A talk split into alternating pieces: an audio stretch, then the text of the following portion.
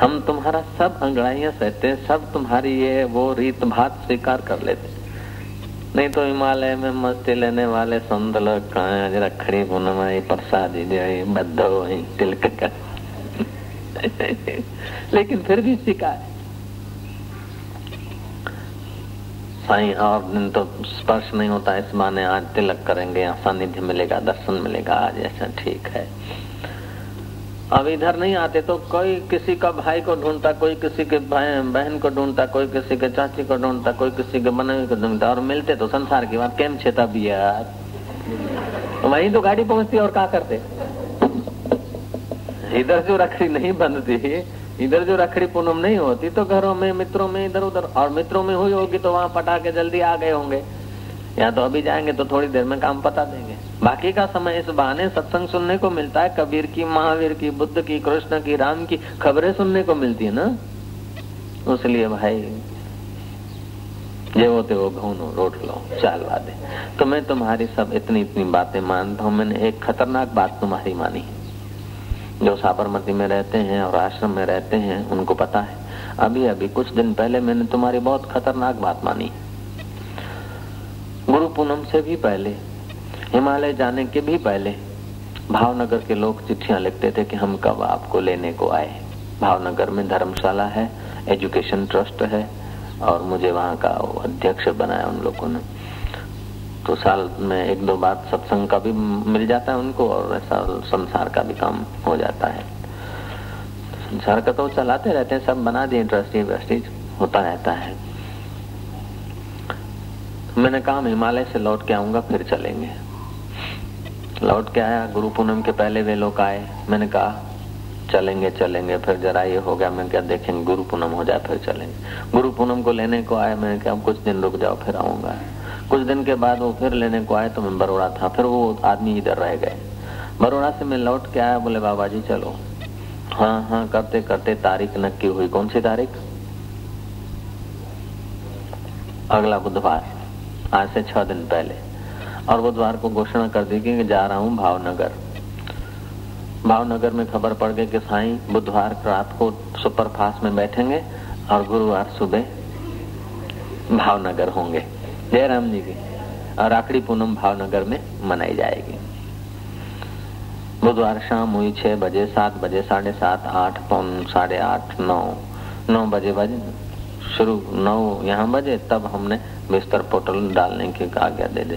अब उन्होंने कहा कि साईं 9 बजे वो सुपरफास्ट चल देती, 8:40 को वहां से चलती और 9 बजे साबरमती से रवाना हो जाती। मैं क्या भाई अब चलो तो सही, मिल जाएगी अपने को तो। देखा कुछ थोड़ी किसी से बातचीत में समय हो गया था, चले। उसी दिन वो वहां के जो ट्रेनें निकालते उसकी खोपड़ी घूम गई कि आज सुपरफास्ट में फर्स्ट क्लास नहीं लगता ना, और फर्स्ट क्लास में जाना है साईं का तो, जयराम जी की। कुदरत ने क्या फेर घेर कर दी कि उसकी खोपड़ी जो गाड़ियां निकल के सुपरफास्ट ની સાથે સોમનાથના પેલા ફર્સ્ટ ક્લાસના ડબ્બા જોડી નાખોગે, અને સુપરફાસ્ટ જે 9 વાગે ઉપડે છે ને એને 10 વાગે ઉપાડોગે।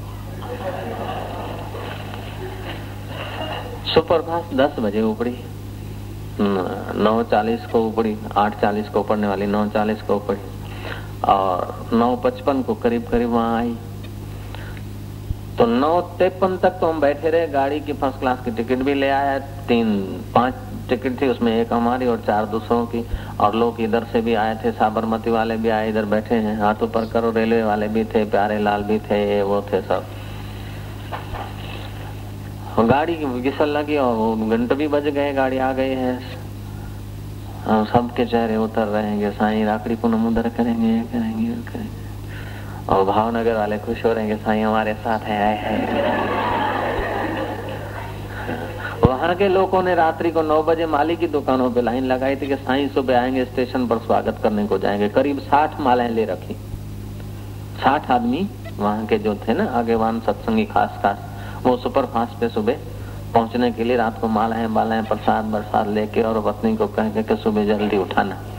वो सोने की तैयारी कर रहे हैं और ये रोने की तैयारी कर रहे हैं, वो हंसने की तैयारी कर रहे हैं, जयराम जी की।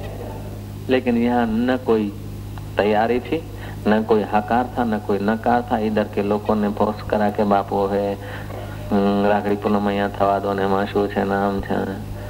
जब बोल बोल करने लगे और थोड़ा इनके भाव थे और गाड़ी आ रही है, गाड़ी का प्रकाश पट्टों पे पड़ा, गाड़ी पहुंच गई, लोग सामान उठा के गाड़ी में डाले। मैं क्या अच्छा सामान उठाओ अपनी गाड़ी में डालो, मोटेरा चलो। जब जीवन में कोई पकड़ नहीं रहती, कोई आग्रह नहीं रहता, तो प्रोग्रामों का भी आग्रह ऐसे हो जाता है। जब वो बेचारे दो आदमी ऐसे, उनको तो चीरो तो खून न निकले, बैठे थे बेचारे वो धंधे बंदे छोड़ के। सही बाबा ही छाक है। मैं क्या ये शिवलाल और इन लोगों को कहो, हम क्या करूं, हम तो भाई सूखा पीपल का पत्ता जिधर से हवा लगी उधर हिल गया। हमारे बाबा को छाऊंगे को रख भगवान थे अरे ता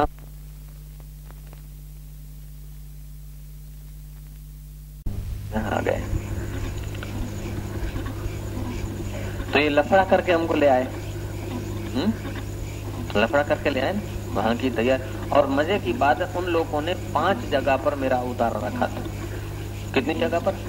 परिमल आश्रम माना हुआ आश्रम है वो, उसका कुछ हिस्सा खाली करा के रखा। मोर तालाब पर नटोलाल ब्राह्मण है, उनका एक ऊपर का होटल है और वो इधर आता है साधक है। ऐसे तो इधर भी साईं को एकांत न लगे और साईं महीना भर रहे हैं सौराष्ट्र में और फलानी जगह जाएंगे, सोमनाथ दिखाएंगे साईं को, ऐसे करके 1 महीना 2 महीना यहाँ रखेंगे। उस हेतु से उन्होंने अलग अलग जगह रखी कि 2-2 दिन खाली जगह में खाली साईं दिन रहे, तभी भी 10 दिन तो हो जाएंगे उधर ही बाहर सौराष्ट्र के, बाकी महीना 15 दिन रहे। तो भावनगर से 60 किलोमीटर दूर एक सुंदर जगह एकांत नदी का किनारा था, वो बुक कर दिया उन्होंने। वाड़ी वाले ने कहा कि बापू रहे એટલે બધું फ्री। वाड़ी में नाम नोंधा गया कि फलानी तारीख में बापू फलानी जगह पर, सब जगह रिजर्वेशन उन्होंने आके इधर भी बताया और सब लोगों को पता भी चल गया। सब ने अपने मित्रों को भी लिख दिया कि इन दिनों में साईं आएंगे, बुधवार के उसमें रात की सुपरफास्ट में साईं बैठेंगे, गुरुवार को उतरेंगे। और न बुधवार को बैठने को तो गए लेकिन बैठ नहीं पाए। बैठ न पाए कोई भीड़ के भय से या किसी के डर के कारण से नहीं, लेकिन जहाँ प्रेम होता है वहाँ खिंच जाते हैं। अपना स्वार्थ होता है तो आदमी की पकड़ रहती है। जयराम जी की तो मैंने तुम्हारी इतनी इतनी बातें मानी, मानता हूँ कि नहीं? का माना तो विष्णु ने, बलि का भी मानी। तो लक्ष्मी जी रही बलि के घर कुछ दिन और बाद में बलि को राखड़ी बांध के बलि से भी बात मनवा दी। तो आज मैं तुम्हारी रखड़ी तो स्वीकार करता हूँ, लेकिन तुम्हें भी रखड़ी बांध के स्वीकार करवाने की कुछ कोशिश करता हूँ। मैं मोटे में रखड़ी पे जाता है कि खबर, हम तो तुम्हारी बातें मानते हैं लेकिन तुम भी कभी हमारी बात मानो। ऐसी चेष्टा न करो कि तुम्हारा देह अभिमान बढ़े, ऐसा आहार न करो कि तुम्हारी भक्ति पर चोट लगे, ऐसा व्यवहार न करो कि तुम्हारे चित्त चलित हो, ऐसा संग न करो कि तुम्हारा समय व्यर्थ की बातों में जाए, ऐसा सोचो नहीं कि तुम्हारे जीवन की शक्ति का ह्रास हो। मैं एक छोटी सी बात कहूंगा, उस बात को सफल करने के लिए केवल साधन है। छोटी सी बात है कि अपने को जानो। अपने को जानने में जो रुकावटें हैं उनका मैं बयान कर देता हूँ। मेरी तो छोटी सी मांग है, केवल अपने आप को जान। मन तू है ज्योति स्वरूप अपना मूल पहचान। लौकिक भाई को रखड़ी बांधोगे 10-20 रुपया दे देगा, उसकी छुट्टी तुम्हारी छुट्टी, लेकिन यहाँ जल्दी से छुट्टी नहीं होती। रखड़ी बांधने का मतलब है कि हमारी रक्षा करना, और तुम्हारी रक्षा तो बाबा मैं शरीर से न कर पाऊंगा। शरीर तुम्हारा कहीं होगा, मैं कहीं होगा। और तुम्हारी शारीरिक रक्षा के लिए तो तुम्हारे पास बहुत लोग हैं, भाई है, बाप है, पति है, बहन है, ये है। शारीरिक रक्षा नहीं, लेकिन तुम्हारी आध्यात्मिकता की रक्षा हो। जयराम जी की आध्यात्मिकता का ह्रास न हो। 1-2 शरीर होते हैं, एक होता है स्थूल शरीर और दूसरा होता है आध्यात्मिक शरीर। जब गुरु मंत्र लिया जाता है तो द्विजाति कहा जाता है। द्विजाति का अर्थ है जो 2 बार जन्मा। एक बार तो माता पिता के ब्लड से जो सींचा जाता है वो उस बार जन्म हुआ, दूसरी बार जब मंत्र दीक्षा दी जाती तो एक आध्यात्मिक शरीर बनता है अंदर। वो सत्संग सुनते सुनते पोषा पाला जाता है। तो आध्यात्मिक जब जीवन, आध्यात्मिक शरीर जब पूर्ण परिपक्व होगा तो भौतिक शरीर तुम्हें सांप की कुचली जैसा लगेगा। जैसे सांप अपनी खाल उतार के छोड़ देता है, उसे कुछ नहीं, ऐसे आप अपने इस देह से पृथक अपने को अनुभव करेंगे। देह होते हुए भी देह से न्यारे रहेंगे। तो बुद्ध ऐसे थे, महावीर ऐसे थे, उसलिए बुद्ध को समझाया गया। आनंद ने कहा कि लोग क्या कहेंगे कि बुद्ध इतने साल तपस्या की, इतने लोग भिक्षुक थे और फिर भी पत्नी से एकांत में मिलने गए, ये ठीक नहीं है। और एक पत्नी के लिए, एक यशोदा को राजी रखने के लिए और लोगों पर, तुम्हारे यश पर, तुम्हारी प्रतिष्ठा पर। बुद्ध ने कहा कोई बात नहीं। लोग ऐसा कहेंगे कि बुद्ध साधारण आदमी था, बुद्ध को मोह हो गया, साधु होने के बाद पत्नी से मिल रहा, पत्नी के दुख को सुनने को गया, पत्नी से बातचीत की, पत्नी का हो गया। ऐसा ही कहेंगे ना, लोगों को कहने दो, वो तो मैं, मेरी वो चली गई है लेकिन उसका मैं जिंदा। जय राम। तो बुद्ध यशोधरा की दृष्टि से जी रहे। उस क्षणों के लिए यशोधरा के लिए, यशोधरा जो मान बैठी है, ऐसे बुद्ध बन रहे हैं। कृष्ण को, महावीर को, गुरु को तुम जैसा मानते हो, गुरु तुम्हारे लिए वैसा बन जाते हैं। तुम भाई मानो तो भाई, बाप मानो तो बाप, चाचा मानो तो चाचा, बहन मानो तो बहन, लुच्चा मानो तो लुच्चा, सज्जन मानो तो सज्जन। आपने सुना होगा भागवत की कथा, जब कंस के साथ भगवान श्री कृष्ण की युद्ध होने की थी, षड्यंत्र में पहुंच गए थे, तो वसुदेव देखकर चाणूक और मुष्टिक को घबराए और वसुदेव जी ने भगवान हनुमान की आराधना की और सवामण बूंदी के लड्डू बांटूंगा यदि मेरे कृष्ण को चोट न लगे, क्योंकि कहाँ चाणूक और मुष्टिक जैसे बड़े बड़े पहलवान, कहाँ वज्र, कहाँ हिमालय पहाड़ की चट्टाने और कहाँ मक्खन का पिंड, मेरा कृष्ण, हे हनुमान जी मेरे कृष्ण की रक्षा करना, ऐसी प्रार्थना वसुदेव ने की थी। गोपियां, वसुदेव को कृष्ण बालक रूप से दिख रहे थे।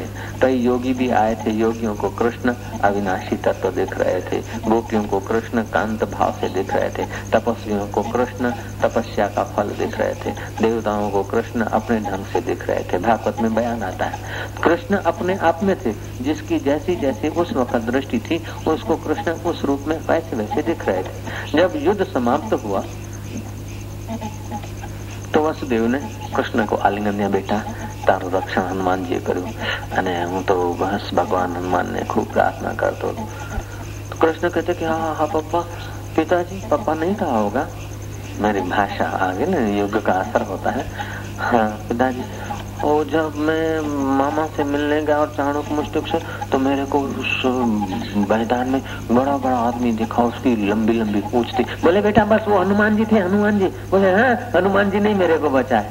बोले वाह मेरे बेटा, मैं अब 100 मण बूंदी के लड्डू करूंगा। बोले 80 मण के करूंगा,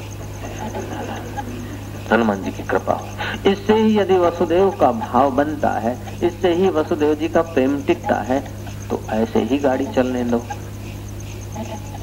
कृष्ण थोड़े चिल्लाते हैं कि मैंने मारा, हनुमान जी क्या होते हैं, ये क्या होता है, वो क्या होता है, ऐसा नहीं। जिनको कृष्ण तत्व समझ में आया वो कृष्ण तत्व का दर्शन कर रहे हैं। जिसको कृष्ण राजा के रूप में दर्शन दिखते थे, राजाओं को भाई वो छली दिखते थे, मैं देखो छल कपट करते हैं, तेजस्वियों को तेजस्वी दिखते थे उनको। तो तुम्हारी माँ तुम्हारा बाप नहीं बन सकेगी, तुम्हारी पत्नी तुम्हारी बहन नहीं बन सकेगी, तुम्हारा भाई तुम्हारा चाचा न बन सकेगा, लेकिन वो मेरा यार है जो भाई भी बन सकता है, चाचा भी बन सकता है, पत्नी भी बन सकता है और पति भी बन सकता है। वो एक ईश्वर है स्वतंत्र जो तुम्हारा पति भी बन सकता है और तुम्हारी पत्नी भी बना बैठा है कि नहीं। तमारू बैरू तमारू गणी ना थाय, अन तमारो गणी तमारू बैरू ना थाय, પણ પેલો તમારું બૈરું એ છે ને પેલો તમારો ધણી એ છે, લ્યો છે કે નહીં। बहरा और पत्नी और पति तो गुणों में होता है, माया में होता है, वो मायातीत है ना, वो सब कुछ होता है और सब कुछ होते हुए भी कुछ नहीं, क्योंकि कुछ जो दिखता है आंखों से वो कुछ सब प्रकृति का है, जो कुछ नहीं है उसी से सब कुछ है। विज्ञान को समझने में, लौकिक विज्ञान को समझने में और वेदांत को समझने में बड़ी कठिनाई होती। विज्ञान बड़ा सरल है समझना, विज्ञान के आयाम है, विज्ञान की खोज है, विज्ञान के जो नियम है वो इंद्रियों के घेरावे में आ जाते हैं। एक विज्ञानी ने आविष्कार किया बादल काले होते हैं और ऐसे ऐसे बादल होते तब वृष्टि होती है। आप दूरबीन लगा के देखोगे बादल आपको दिख जाएंगे। दूसरा परम विज्ञानी है, एक है लौकिक विज्ञानी, दूसरा है परम विज्ञानी। बुद्ध ने कहा, ईसा ने कहा, महावीर ने कहा, कृष्ण ने कहा कि जब आदमी गुणातीत होता है वो काल से परे हो जाता है। उसके शब्द तो आपके पास है लेकिन वो अवस्था आप नहीं देख सकते कोई दूरबीन से। जब आदमी की कोई पकड़ नहीं रहती और सदाचारी संयमी जीवन उसका स्वाभाविक हो जाता है तो उसको भीतर से रस आता रहता है। ये शब्द हैं, आपके पास रस नहीं मिलेगा। रस के लिए आपको गहरा जाना पड़ेगा, रस के लिए आपको यात्रा करनी पड़ेगी। उनकी सुनी हुई बात केवल इशारे देगी, अनुभव नहीं कराएगी। विज्ञानी की बात तो तुम्हें अनुभव करा देगी। इसलिए मूर्ख लोग विज्ञान की बात जल्दी मान लेते हैं और वेदांत की बात जल्दी नहीं मान पाते।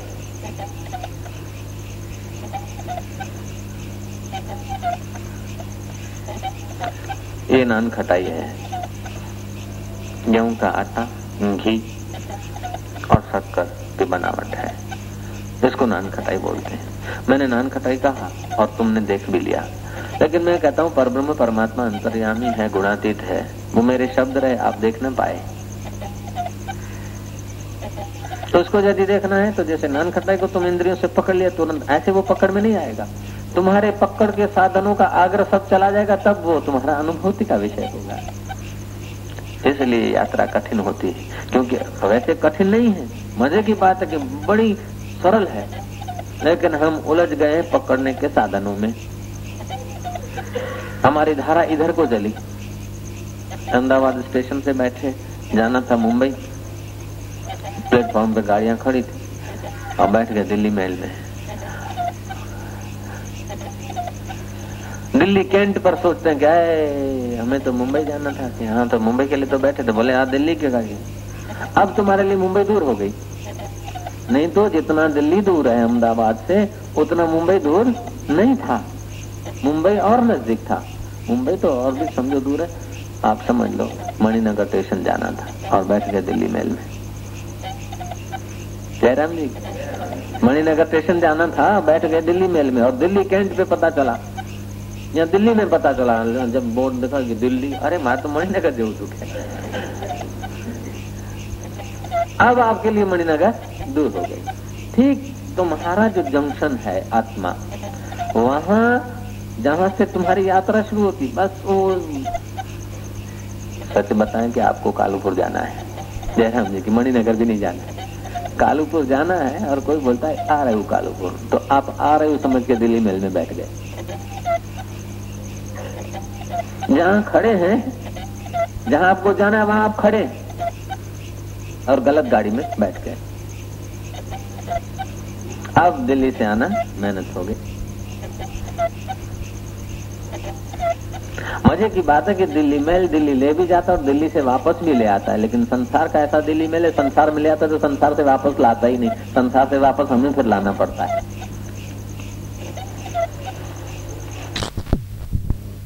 संसार का मेला नहीं, रखड़ी पूनम ये वो ये सब में संसार, ये भी संसार का कहूंगा। अब हम इसको दिल्ली महल को संसार के महल को ईश्वरी महल के तरफ मोड़ देते हैं। ठीक तो रखड़ी बांधनी और प्रसाद लेना, ये देना और सत्संग हो रहा है। श्री राम तो बहिर्मुखता की और तुम्हें संसार ले जाता है, लेकिन अंतर्मुक्ता के लिए संसार में कोई आयाम नहीं, कोई योजना नहीं। तुम थक गए बहिर्मुक्ता से तो तुम्हें शून्यता में डाल देगा, निद्रा में डाल देगा, तमस में डाल देगा। फिर जरा थकान उतरी, ताजे हुए तो फिर यही ऑफिस और यही दुकान और यही मकान, ये मारू तारू तारा भाई वो ही चालू हो जाए। गिलास धोई जूस खाए खाए थका तो वही तुम घर सुन गया, तुम वही रात जाना की खीर पी ही पी, वरी राजन जी सेवा थी, वरी थोड़ो बल आया तो वरी पहुंचो दुकान। संसार से संसार में, संसार से संसार अंतर। जैसे सीढ़ी पे चढ़ा हुआ आदमी एक पैर गिर जाए तो फिर उससे दूसरा पैर, दूसरे से तीसरे और गिरता ही चला आता है। ऐसे जो संसार में जाता है, हाथी समझो कीचड़ में जो पैर डालता है त्यों गहरा आता है। ऐसे संसारी आदमी जो संसार से निकलने की भी कोशिश करता त्यों संसार में ऊंडा ही ऊंडा चला जाता है। संसार एक बड़ी अटपटी कीचड़ है। जो जो निकलने का किया, जो जो सुखी होने की चेष्टा की, जो जो दुख निवृत्ति की चेष्टा की, त्यों त्यों आदमी दुखी के दुखी रहे, परेशान के परेशान। विज्ञान ने इतने आविष्कार किए, फ्रिज बना दिए, घर बैठे बर्फ दे दी, ठंडक दे दी, पंखा दे दिए, एयर कूलर दे दिए, लाइट दे दिए, न जाने क्या क्या दे दिया, फिर भी आदमी संसार में और से अधिक दुखी, अधिक से अधिक अशांत, अधिक से अधिक परेशान। संसार बहिर्मुखता बढ़ाता है, संसार संसार की तरफ ही खींचता है। दिल्ली मेल तो धन्यवाद का पात्र है कि दिल्ली ले जाता है, फिर वापस तुम्हें अहमदाबाद दूसरे दिन छोड़ भी सकता है। संसार तुम्हें जब ईश्वर से बाहर ले जाता है तो संसार तुम्हें ईश्वर की तरफ पहुंचाता ही नहीं। उसीलिए मैं अर्ज कर सकता हूँ कि मैं तुम्हारी इतनी बातें मानता हूँ, तो मेरी भी ऐसी बात मानो कि संसार के कीचड़ से बचने के जो साधन है उनका थोड़ा आश्रय रखो जीवन में। मुझे है काम ईश्वर से, जगत रूठे तो रूठन दे, मौज लूटे तो लूटन दे, जो मायूं जो छोरियूं मैक्सियूं पाइन त भले पाइन, पर असीं साईं जा शिष्य, साईं जा साधक थी चटपटा कपड़ा पायूं, मैक्सियूं पायूं, सुहिणा कपड़ा पायूं। न न, ये रस्तो यात्रा जो कोन्हे। पोइ त दादा जे घर वञो, जयराम जी की सुहिणियूं मैक्सियूं पाइणियूं आहिनि, हीअं करिणो त दादा वटि पायो, सादो रहणो आहे त साईं वटि रहो। श्री राम। न त मां अधु कलाक विया हा, 15 मिंट विया हा, पर ॾिठुमि दृश्य, वातावरण त मां न वेठुसि हुते। राति जो चेक करायो, वरी वासण चेक करण वियुसि, ऑडिट ओचितो ओचितो वञे राति जो 11:30 थिया। उंडेडा करियो कि गुरू ॾियणु चाहे तॾहिं में मोटाए खणी वञे। मैंने सुनाई हैरानी एलिजाबेथ की कथा कि उसके पास एक बुढ़िया अपनी पौती को ले गई, पौत्री को, पुत्र की पुत्री को। तो एलिजाबेथ ने कहा कि इसको शादी क्यों नहीं कराती, जवान है। लड़की घर आई, खूब रोई कि मेरे को देखकर दूसरी बात उससे न छिड़ी और मेरी शादी की बात उसको याद आई। मैं इतनी अपवित्र हूँ, इतनी नापाक हूँ, इतनी अशुद्ध हूँ, मैं क्या इतनी सेक्सी हूँ कि उसके मन में मेरे को शादी कराने का भाव आया। ऐसा क्यों नहीं उसे उसके मन में भगवान ने बुलवाया कि ये तपस्या क्यों नहीं करती, साधना क्यों नहीं करती, साक्षात्कार क्यों नहीं करती, ऐसा क्यों नहीं वो बोल पाई। मेरे जाने से उसके हृदय में वो भाव क्यों पैदा हुआ।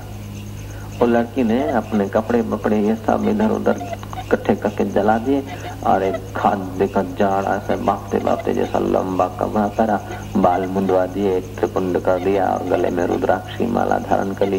सुबह 4 बजे उठकर भगवान का ध्यान करती थी, रात को सोते समय ध्यान करती थी, अच्छा साहित्य पढ़ती थी, मौन रहती थी। 3 महीने बीते, फिर दादी को बोला चलो उसके पास।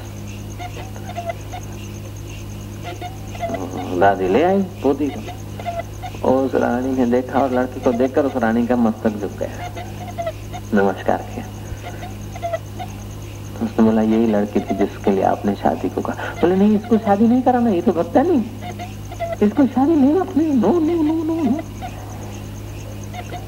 तुम्हारे पहरवेश का असर इतना होना चाहिए कि तुम्हें कोई संसार में धकेलना चाहे तभी भी उसका चित्त बोले नहीं नहीं रहने दो। महावीर ने ऐसा बना दिया था। महावीर जब घर छोड़ने को पिताजी को कहा, पिताजी ने कहा पागल कहेगा, क्या बात करता है, घर छोड़, जब तक मैं जिंदा हूं तो बात नहीं करना। पिताजी चले गए। माँ को कहा पिताजी जिंदे थे तब तक मैंने बात नहीं की, अब छोड़ो जाऊं। बोले एक घाव लगा है तेरे पिता जाने का, अब तू पुत्र है जा रहा है, अभी घाव के ऊपर घाव मारेगा, मैं जब तक जिंदी हूँ तब तक बात न करना। महावीर चुप रहे, लेकिन अंदर में ऐसी साधना करते रहे, ऐसे साधक बन गए, ऐसे अंतर्मुख बन गए कि घर में होते हुए भी घर में न थे, मित्रों में होते हुए भी मित्रों में न थे। ये पहरो, ये खाओ, ये नहीं, वो सादा सुदा खा लेते थे, सादा सुदा पहन लेते थे। आप बोलोगे अपनी पत्नी की प्रशंसा करते। नारायण की माँ का स्वभाव मुझे उसलिए थोड़ा कभी कभी वो उसलिए मेरे चरणों में अभी है कि वो शादी रहना पसंद करती है, संसार के विचारों से वो भयभीत होती है। जयराम जी। उसलिए वो मेरे चरणों में है, नहीं तो आदिपुर पहुंच जाती और हम घर बैठे 1500 से खर्चा भिजवा देते खान की दुकान से। जयराम जी की महिला आश्रम न बनाते यदि वो संसार के ख्यालों की होती तो। समझो, और मेरा अनुभव जब संसार की कोई बात जैसा कोई माई या महिला ऐसे भड़काया कहेगी तभी भी उसके अंदर में संसार उसकी दृष्टि से साईं को मिलने का भाव नहीं होता। और कभी मैं भी ट्राई करता हूँ, साल दो साल बीत गया कि मैं कोई विकार तो नहीं, मैं तपोवरी को विचार कर इन्हें मुख्य डब तो लगे जयराम जी। और पैरवेश तुमने देखा होगा साधक, उनको देखकर मन में अपने मेरे मन में विकार आया और उसका पहरवेश और उसका स्वभाव ऐसा होना चाहिए कि मेरा विकार वापस चला जाए। ऐसा नहीं कि मैं निर्विकार भगवान की मस्ती में और उसको देखकर और मेरे को काम की आग लगे। दर्शन का असर होता है।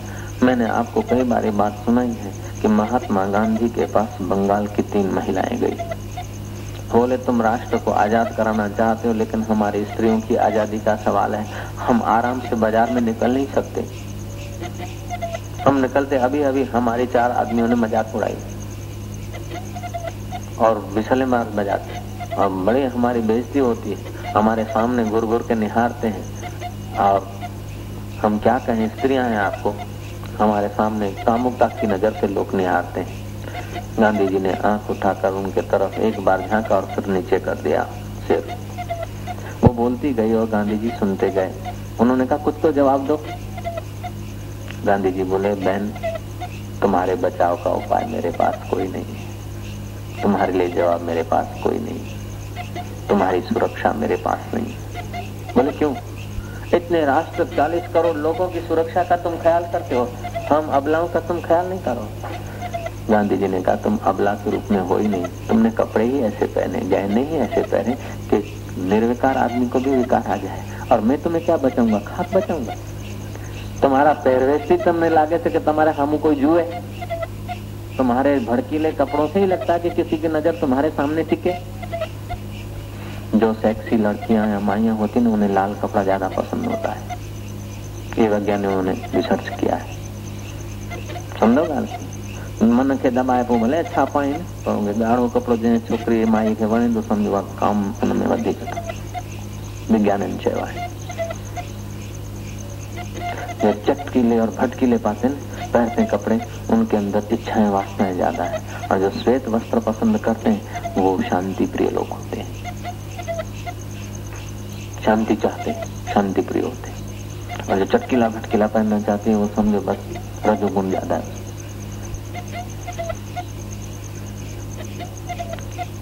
रखड़ी बंधवाना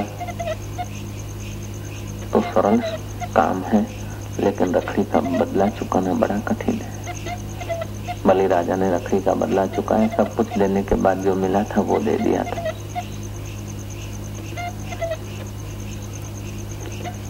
तो मुझे बदला चुकाने का मौका तब मिलेगा जब आप सहमत होगे। बाकी तो इंदा रखड़ी बदो ता जो साईं सा जो आऊं चा ताई असा जा पो भाई गुण मंगलन। मैं ऐसा देना चाहता हूं कि मेरा शरीर न हो तभी भी तुम्हारी सुरक्षा होती रहे, मैं तुम्हारे पास न हूँ फिर भी तुम्हारी सुरक्षा होगा।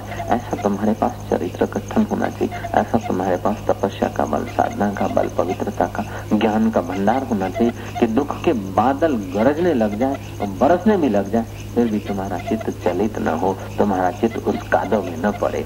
ऐसा मैं देना चाहता हूँ।